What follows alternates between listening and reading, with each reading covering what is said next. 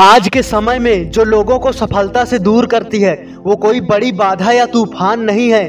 वो है डिस्ट्रैक्शन जो चारों तरफ़ है और तुम्हारे अंदर भी। डिस्ट्रैक्शन की वजह से लोगों का ध्यान अपने लक्ष्य से भटक जाता है। डिस्ट्रैक्शन एक ऐसा राक्षस है, जो तुम्हारे सभी समय को खा जाएगा और तुम्हें पता भी नहीं चलेगा। तुम्हारे लक्ष्य तक पहुँचाने वाले काम के अलावा बाकी सभी चीज़ें डिस्ट्रैक्शन हैं, जो हर वक्त तुम्हारा ध्यान भटकाएगी। इसी डिस्ट्रैक्शन की वजह से हर चार मिनट में इंडिया में एक व्यक्ति की मौत होती है एक्सीडेंट से। स्टूडेंट पढ़ाई में मन नहीं लगा पाता और एग्ज़ाम में फेल हो जाता है। अपने करियर में भी फेल हो जाता है। अगर जो तुम पाना चाहते हो, जो करना चाहते हो, अभी तक उसके आसपास भी नहीं पहुँचे तो तुम डिस्ट्रैक्शन के शिकार हो चुके हो। जो तुम्हारी पूरी लाइफ बर्बाद कर देगा। एक रिसर्च से पता चला है, लगातार काम को करते रहने के बजाय हमारा कंसेंट्रेशन कैपेसिटी कम समय में काम को खत्म करने के लिए तैयार हुआ है। अगर आप बार बार इधर उधर ध्यान देते हो तो आपकी कंसेंट्रेशन कैपेसिटी खत्म हो जाएगी, जिससे आपका एक भी काम अच्छे से नहीं हो पाएगा। रिसर्च बताती है कि ये काम इंसान में कंसेंट्रेटिंग टाइम बहुत कम होता है। इस वजह से जब वो काम करता है तो सैतालीस परसेंट वो किसी और चीज़ के बारे में सोच रहा होता है।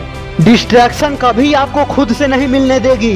शायद आपको पता हो फेसबुक बनाने वाले मार्क जुगरबर्ग और आईफोन आईपैड बनाने वाले स्टीव जॉब्स हमेशा अपने बच्चों को मोबाइल और इंटरनेट से दूर रखते थे। क्योंकि मोबाइल और इंटरनेट से बड़ा डिस्ट्रैक्शन कोई नहीं है, जो आपको अपने सपने कभी पूरा नहीं करने देगा। इसलिए अगर आपके ज़िंदगी में कोई बड़ा सपना है तो सावधान हो जाओ।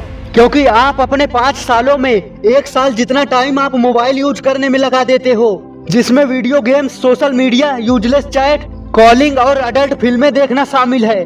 नशा और लड़कियाँ भी डिस्ट्रैक्ट करती हैं, पर एक वीक माइंड को, पर आप वीक माइंड नहीं हो। डिस्ट्रैक्शन तुमको कोई भी काम को पूरा नहीं करने देगी, और तुम काम को टालते जाओगे, जिससे तुम मौके टाइम और अपना सब कुछ खो दोगे अगर ज़िंदगी में कुछ बड़ा करना है तो इन रूल्स को अपनी ज़िंदगी में उतार लो, क्योंकि ये तरीका मोटिवेशन के साथ आपको अपने लक्ष्य तक पहुंचाएगा।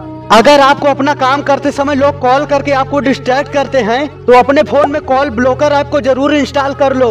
और अपना काम करते समय उसे इनेबल कर दो, क्योंकि डिस्ट्रैक्ट होने के बाद उस काम पर फोकस करने में 20 से 25 मिनट लगते हैं। इसलिए सेटिंग में जाके जितनी भी एप्लीकेशन है, सबके नोटिफिकेशन ऑफ़ कर दो। हो सके तो अभी के लिए व्हाट्सएप और फेसबुक अनइंस्टॉल कर दो, क्योंकि सबसे ज़्यादा फालतू वक्त इन्हीं ऐप में बर्बाद होता है। इनकी जगह पर आप इंस्टाग्राम या टेलीग्राम का यूज़ कर सकते हो। क्योंकि इंस्टाग्राम पे आप जैसे वीडियोस देखोगे, जैसे चैनल को फॉलो करोगे, आपको वैसे ही पोस्ट और वीडियो देखने को मिलेंगे। इंस्टाग्राम पे लाखों ऐसे पेज मिल जाएँगे जो तुम्हारी ज़िंदगी बदल सकते हैं। पर काम करते समय अगर आपको इंस्टाग्राम डिस्ट्रैक्ट कर रहा है तो उसे भी आप अनइंस्टॉल कर सकते हो। जब भी बाहर शोर हो रहा हो तो आप ईयरफोन्स लगा के साउंड क्लाउड या स्पोटिफाई पे फोकस म्यूज़िक सुन सकते हो। फिर उसके साथ पढ़ाई कर सकते हो या अपना काम कर सकते हो। बेफालतू के दोस्तों से खुद को दूर कर लो और खुद को डिसिप्लिन में रखो, क्योंकि अपना रूल तोड़ने वाला ना ही एंट्रप्रनोर होता है, ना ही बॉस तुम्हें खुद का बॉस बनना है। बाहर की डिस्ट्रैक्शन से तुम बच भी जाओगे, लेकिन अंदर के डर, चिंता, बीते हुए कल के बारे में सोचना, काम करने का मन न होना, ये सभी अंदर के डिस्ट्रैक्शन से कैसे बचोगे? जो आपको अपने सपने पूरा करने से रोकती है इस डिस्ट्रैक्शन से बचने के लिए आपको हर वक्त ये याद होना चाहिए कि आप क्यों मेहनत कर रहे हो, किसके लिए और आपका लक्ष्य क्या है। जितनी बार आप खुद को सक्सेसफुल होते हुए इमेजिन करोगे, आपका काम करने का मन उतना ही करेगा। दूसरे मोटिवेशन की ज़रूरत भी नहीं पड़ेगी। अपने बुरे दिन को ध्यान में रखो, खुद को मेहनत करने से नहीं रोक पाओगे। अपना एक टाइम सेट करो, किस समय पर आप किस काम को बेहतर ढंग से कर सकते हो। हो सकता है जिस काम को आप शाम को बेहतर कर पाओ, उस काम को सुबह बेहतर ना कर पाओ। अपना काम करते समय दो पाँच मिनट का ब्रेक लो। खुद को काम करने के लिए फोर्स मत करो, बल्कि खुद को याद दिलाओ, आपका लक्ष्य क्या है? अभी आपको ये काम करना क्यों ज़रूरी है? हमारा दिमाग चारों तरफ़ की इन्फॉर्मेशन को सीखने, समझने और इंटरेस्टिंग चीज़ों को तलाशने के लिए बना है। इसलिए ध्यान भटकना स्वाभाविक है। और गीता में भगवान श्री कृष्ण कहते हैं, मन को कंट्रोल करना आपकी ड्यूटी है। अगर आप बॉस हो तो आप जैसा सोचोगे वैसा ही होगा। क्योंकि मैं तुम्हें महान और सफल बनते हुए देखना चाहता हूँ। जय हिंद।